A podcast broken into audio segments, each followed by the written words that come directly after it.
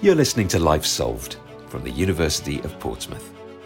In this series, researchers will be sharing their thoughts and ideas on how life looks set to change long term as a result of the COVID 19 pandemic.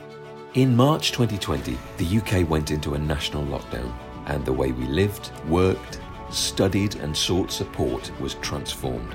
Our ideas of community, the way we accessed healthcare, grieved, connected, and thought about our freedoms changed overnight. I've got to be clear, we've all got to be clear, this is the worst public health crisis for a generation. Around the world, the patterns were similar, and as nations sought to coordinate and prepare a response, the economic and social impacts of the crisis resounded globally. At the University of Portsmouth, here in the UK, research continued to seek ways of meeting the challenges facing humanity today. In June 2021, the crisis continues to have far reaching effects on the opportunities, livelihoods, health, and well being of people worldwide. Across this series, we'll explore the patterns emerging here in the UK and beyond in five subject areas. We'll look at how our working lives have changed, as well as our relationship with democracy. We'll explore emerging trends in shopping and consumer habits. And we'll look at how the crisis has impacted our natural environments and changed sustainability agendas. But we're starting our conversations thinking about the people who will not only continue to reshape and regenerate our world following the pandemic, but who will define the economies, societies, and ideologies of the future. We're asking what the pandemic has meant for the education prospects and opportunities of children and young people.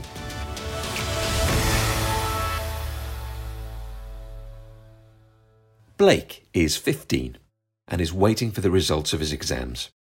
He told us how the pandemic brought a level of uncertainty he'd never experienced. I'm not being someone who's been glued to notifications of the latest COVID numbers and the graphs and stuff, but I guess it, it kind of shows how quickly things can change, right? You have plans, like I was meant to go to Pompeii with school on a classics trip just before spring and year 10 so a whole year ago now. And then, you know, suddenly it really isn't happening. Nowhere's got, no one's getting anywhere, anywhere quickly. It's, it, it's just weird to plan something, know it's happening, and then for it to just not happen so quickly and randomly for a, reason no one could have foreseen. It, it's interesting having to deal with just a random occurrence. And it's bigger than stuff because you know, things get cancelled all the time. You get cricket games that'll be cancelled by rain, and football matches might be cancelled because people don't have enough players to play for the enemy team. But everything was cancelled for a whole year, it felt like. Blake's twin brother and older sister were also both studying remotely from home. What did these changes to the home mean for family relationships?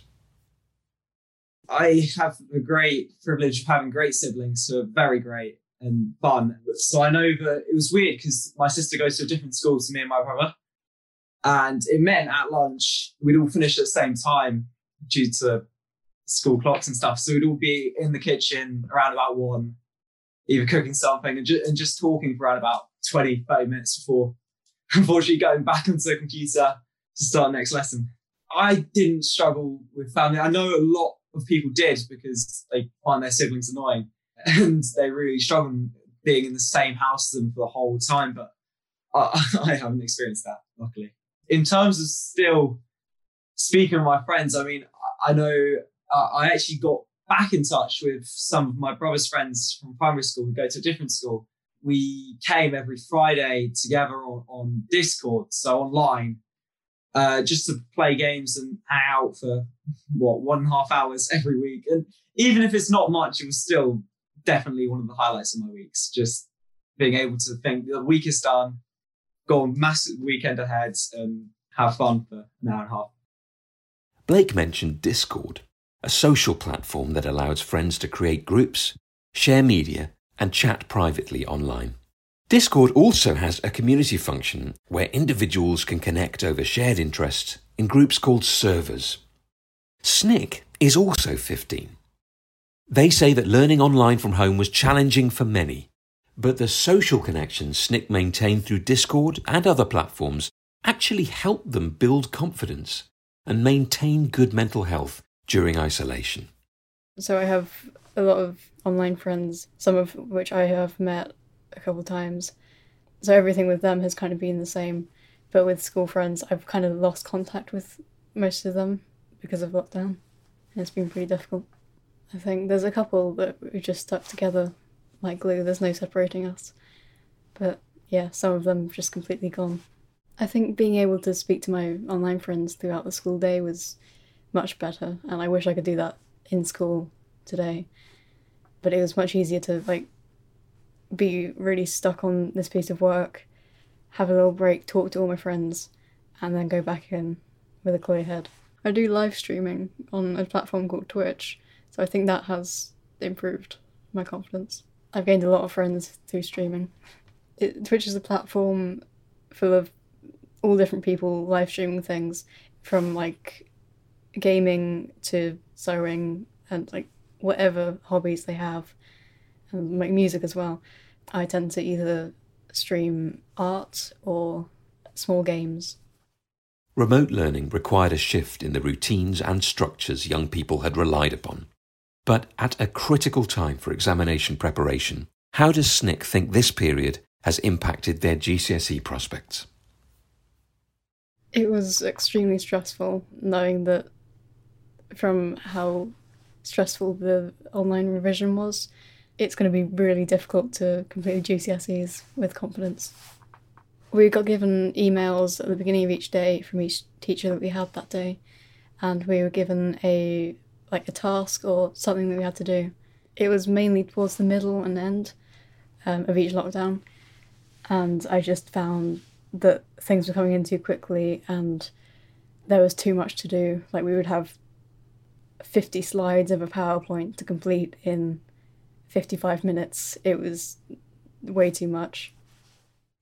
Although the responsibility of setting your own hours and working at your own pace is an attractive concept to some, was this too big an ask of young people still establishing critical skills? Tom is living in France and working towards his IGCSEs, the international version. He spent last year studying at a state comprehensive in London. So, what happened during lockdown one was instead of doing online lessons like a lot of us here saw in the US, we would just set homework basically every every day. About seven o'clock in the morning we'd have a load of tasks ping onto our phone for that day which at first were fine. Obviously i knew kids that didn't didn't get around to doing them or you know would do a certain number what kind of made it more complicated for us was we didn't know when we'd be going back and this year was quite important for us because my last day certainly was when i handed in my gcse options form so that meant next year we'd be dropping a load of subjects but we weren't told whether or not we needed to complete the work for the subjects that we weren't going to be doing, whether we'd be back in the classes. And so it worked for me. I managed to keep up, but I know certainly a lot of friends, a lot of people that you thought would be quite organized with this stuff started to fall behind. And of course, once you fall behind, the tasks don't really stop. And, you know, I had friends with 200 overdue tasks on their phone and just kind of felt a bit overwhelmed students now had to decide when they did the work, how much of the work they did, to what quality, and you know what they did with it. Whereas before, you know, you turn up to class, the teacher would give you the amount of work, they check that you've done it, they'd you know make sure it's to a good enough standard, and then they take it back. Whereas now, you suddenly you know you're in charge of basically everything for the time being, and keeping up with all of it. And so for for some students that was great, and for other students they really really struggled with that. The workload lack of zone out time for reflection, in addition to isolation and a wider atmosphere of uncertainty, also meant that Snick couldn't invest as much time in pursuing their work as an artist.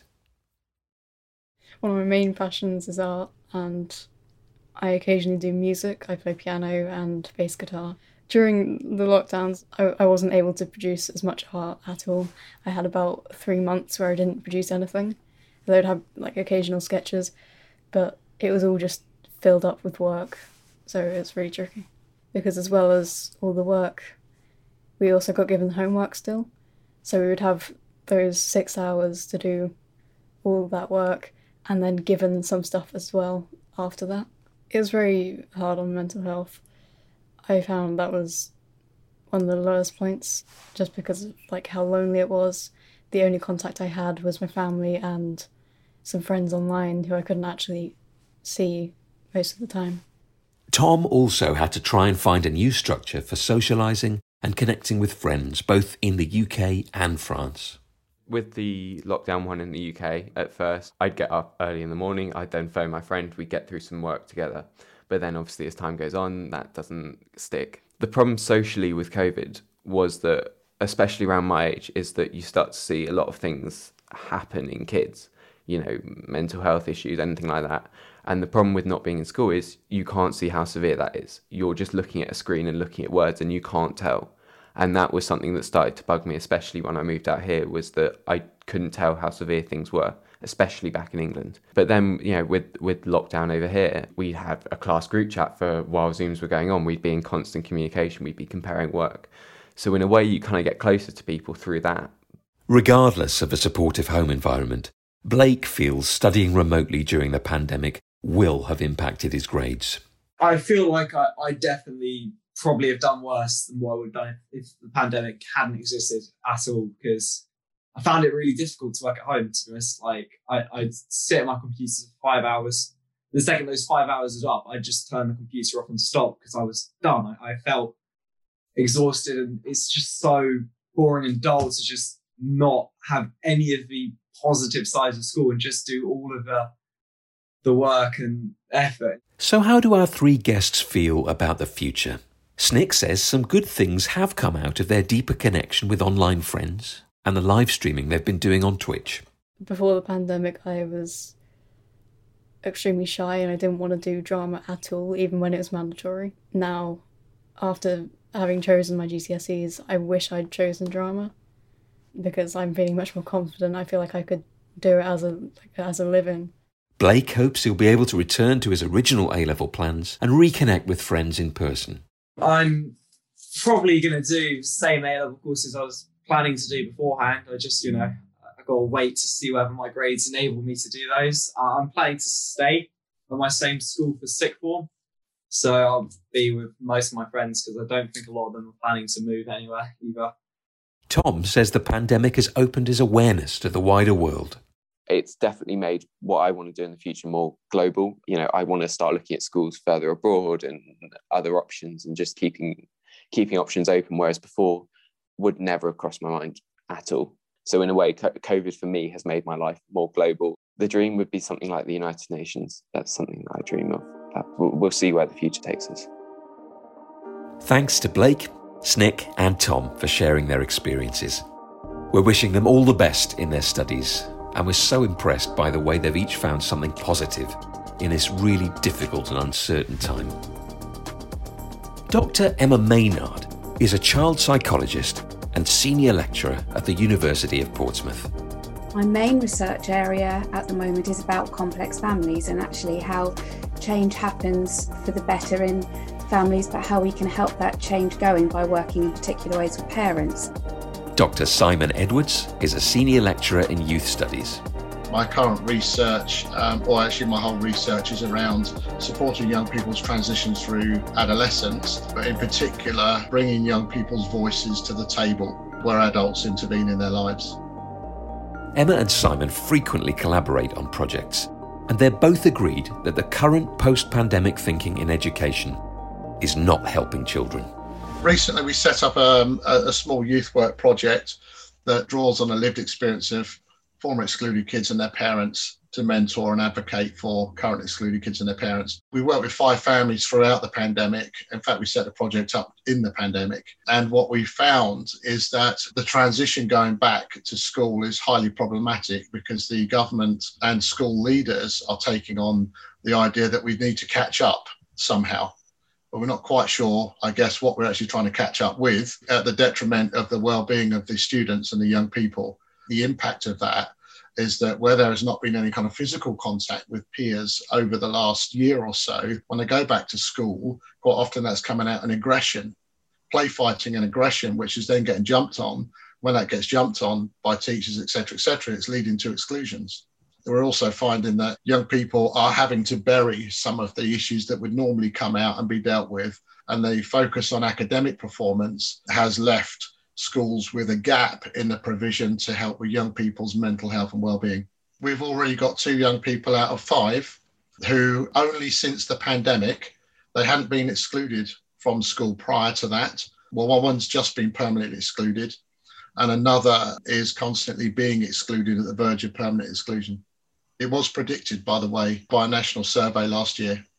Simon and I've talked quite a bit about this in terms of the recovery and return to school and how children and young people can really slot back in quite so readily. And, and the push, the narrative from the government does seem to be very much on make up the gap without really thinking about what that really means. And, and the entire world has changed. But our expectations, and I mean that in the general sense around the politicians and the, those people that are making the decisions over education, not necessarily the people on the front line of education, are not changing any expectations for what previous generations have done.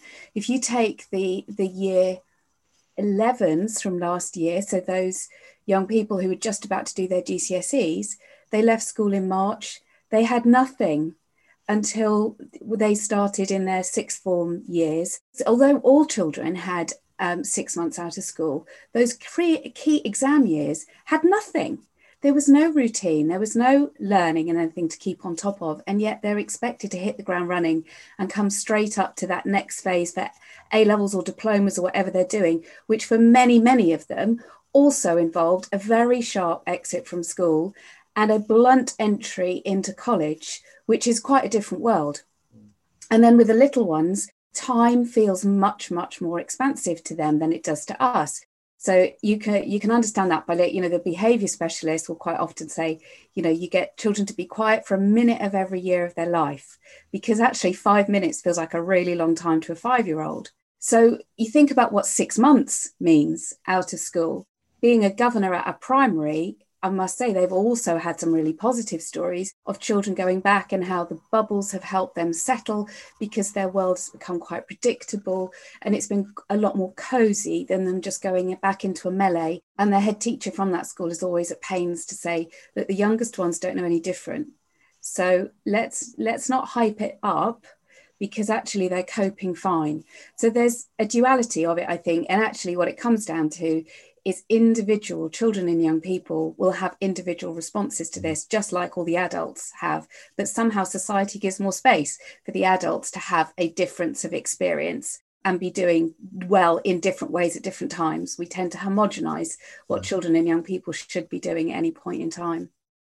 Young people are individuals, and not all of them learn passively or in the same way. Simon says a homogenized approach to their learning and education doesn't take into account the different backgrounds and starts that children have. Emma says the practical challenges of moving learning online will also have created stresses in family dynamics. It probably has brought some people together if you're lucky enough to have a secure and happy base beneath you. But if you're in a situation where there's already flashpoints and already stresses, this will just have exacerbated it you know, from a more positive note that we found a way forward is that we advocated with a, with with some families and the the SENCO and pastoral lead in a, in an academy, and uh, one of our young people was working very very hard, five hours a day on his mobile phone to do his work. He was turning up for everything. However, he wasn't doing anything. he didn't know how to do it. He couldn't figure out how that then worked in his home space, and also home spaces with mum and mum and sister that created tensions in the home that they didn't really need. Mum really struggled with that. So we advocated, and the school were fantastic. And they said, What do you think they actually need? So mum, through us, explained, Actually, I need some accessible learning that I can help them out with. And they reduced the homework to two hours a day at a lower level. And that young person flourished through entirely through since last September, is now back full time in school and relationship between the mum and the young person was restored because they could work on it together. Assuming that technology can simply transfer to different spaces and applications created tension in households. But Simon's example has offered valuable insight into how future educational tools might be adapted to different learning environments. Emma says there's much to celebrate about how all young people have shown resilience in adversity. Within the university, we talk a lot about employability and what kind of graduate we are turning out from Portsmouth. All of our schools are doing that in their own way at their own stage. And what we're all doing collectively as a sector is preparing our children and young people to become the leaders of mm. the sector in time. Look what they have gained from this, from coming through this time of adversity and being incredibly resilient in their own way. So, however difficult their circumstances are, they are still here, they are still trying, and they've dug in.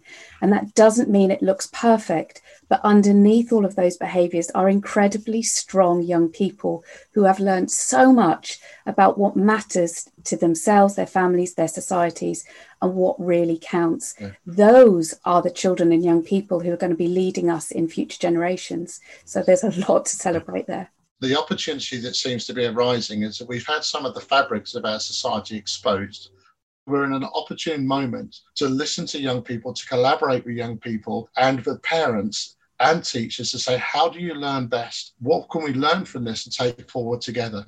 Actually, education is something that happens A, beyond the school gates, and it's happening all the time. There's a certain academic education, but we assume that young people only learn and learn best and have to learn between 12 and 16 to get GCSEs, which will then orientate the rest of their life. However, we also know that pathways to employment are becoming increasingly difficult, particularly with the technological revolution that we're seeing, a digitized revolution. So actually, we are right embedded across most, most of school curriculums and university outcomes for students is, is not just employability, but entrepreneurship. Well, entrepreneurship doesn't take a standardized route through GCSE processes it takes creative thinking, different thinking, different structures, realizing that actually perhaps no, it's not thinking outside the box, but realizing there is no box. It's about taking that forward. And I think the opportunity for collaboration sits very, very well within that new opportunities for entrepreneurship. And what if those opportunities to reflect and collaborate with young people and develop more individualized development pathways is not seized? Simon says that existing inequalities would only continue. Well, certainly for our young people, it will it will mean that they have no placements in school whatsoever. And we know that once a young person starts on that spiral, if you want to call it, of disengagement and and uh, educational exclusion, their aspirations lower. You know, we talk about young people have low aspirations from poor families. I don't have a single family I've come across that has low aspirations, but they have been lowered by consistent being kicked out or whatever.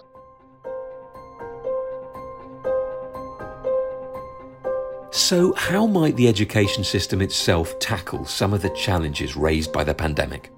Simon suggests a more relational educational model presents an interesting avenue of exploration. Emma suggests the emphasis on GCSE grades as a single access point to higher education is something that needs revisiting. Next, we'll hear from Serena. Serena started her first year of university in the autumn of 2020 as an international shot putter, she missed out on the World Championships when they were cancelled earlier in the year. In spite of that disappointment, Serena was still able to carve out a positive, if unexpected, experience of Fresh's life and beyond. It's actually been easier now I'm at university because I train near where I stay at university. So it's actually only a 20 minute commute. So I just have to know what I'm doing in the week. I know what lectures I have, I know what work I have, and I know what training I have. And then if I'm competing, I know when I'm competing. And it's just timetabling when I can do what. And it's just communicating with coaches as well as lecturers to understand that everybody knows where I'm at, what I'm doing. Um, but at the moment, it is it's going all right.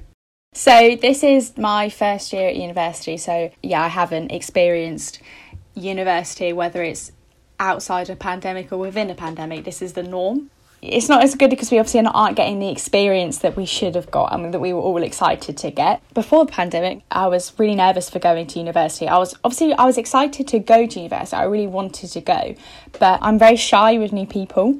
So um, in my head, I was like worrying about freshers and like who I was going to go with because I don't want to go to an event by myself because obviously I don't know anyone at university. I was practicing of just talking to people that even if you don't know them, as like, you act confident and they think that you're confident. So go out and actually talk to people and make friends. Like it's fine. So I took that with me when I came to university and one of my flatmates came in early. So I walked in, I pretended to be really confident. I struck a couple of conversations straight away and I actually because I was going to leave at that point but then I was like I turned around to my parents and I was like I'm actually going to stay here the night and hopefully like see if she you know wants to go out and do something during the day. And my parents were so proud of me. They were like yes Serena like you do that. And it seriously took me less than a day to feel comfortable here because my flatmates are amazing. We've we all click. But in terms of knowing people from my course it's definitely limited that because I've I've really only got to know people on my in my tutor because that was really the only one that I had face to face with. I made one particular friend in my tutor that I happened to be in lots of her classes as well, so we are actually very close as well. And we had a geography group chat before we came into university, and one particular friend of mine, um, we just happened to start talking outside of the group chat and he's actually became one of like my closest friends and my flat and him get on really well, like as a group. So it's kind of like my flat plus him. You kind of have to message people and then and then see them in person rather than seeing in person and then getting their social media. I think I've only had one person that dropped out of university because they didn't enjoy it, but that's I think because they weren't on the right course and the the, her flat wasn't great, but she's willing. She wants to go back to university in September, so she's taking this year out. She's got a job, and then she'll go back to university. I really am positive at the fact that my next year at university, we're going to have vaccines out, and I feel like we are genuinely going to have a different university year. And I feel so much more confident about that. And I'm hoping that, you know, this year uh, in September, we can then go out properly and actually experience a little bit of freshers and a little bit of what we should have done last year. But no, I am looking forward to it. I'm hoping, obviously, we get more face to face. It definitely sounds like Serena and her flatmates were able to get along knowing that their relationships with each other had a greater emphasis during the isolation period. But how typical is this positive and resilient experience of adaptation for other age groups? Catherine Carroll Meehan is the head of the School of Education and Sociology here at Portsmouth. She has an interest in education at every stage.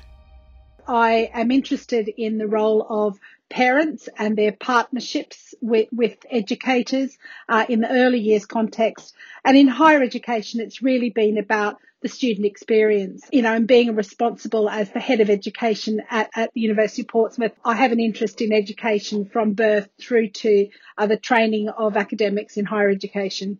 Catherine explained how she sees education connecting to future employment and which groups she thinks will have been most impacted in our current system of education we've seen with the, the lockdowns in the pandemic how we've we've got basically two classes of workers the essential workers and those deemed non-essential and i think that's a really interesting thing that we've got to look at in terms of employment what jobs are actually needed to keep a society going and which people can just stay at home and actually get a universal basic income, which is basically what the furlough scheme has given. And so I think that's a real challenge for us that we need to think about education in terms of the future of employment.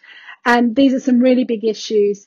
The school experience just isn't what happens in the curriculum with teachers. It's what happens in the playground. It's what's happened at sports and dance and other performing arts activities that children engage in as part of a, a wider school curriculum. I think probably the people that have, have experienced and can articulate the most are university students, and we've certainly seen that. Where I'm concerned is with younger children, and particularly children from families where the resources may not be as great to be able to support learning at home, and where parents are not as in touch with education and their their own education experience may limit what they feel they can do with their own children. Ofsted's recently introduced that notion of social capital as something that they're looking at in schools, particularly where children are coming from deprived backgrounds or that their experiences may not be what we would necessarily hope for uh, in a socially mobile society. It's learning how to be as a person in a community. I think one of the things that children are having challenges going back to school is it's just knowing how to behave and knowing some of the, the social responsibilities that they have in relation to being with others in a group. And I think if we go back to some of what neuroscience tells us about how humans' brains develop, that lack of physical interaction can and will have a lasting impact. And we're not going to necessarily see that for a number of years. How we respond and nurturing relationships are very important to young children in particular. Catherine thinks the younger generation do have some positive assets that may add to resilience in dealing with such a crisis, but that there will also always be people who are marginalised by periods of social change. I do think there are a lot of things about this younger generation.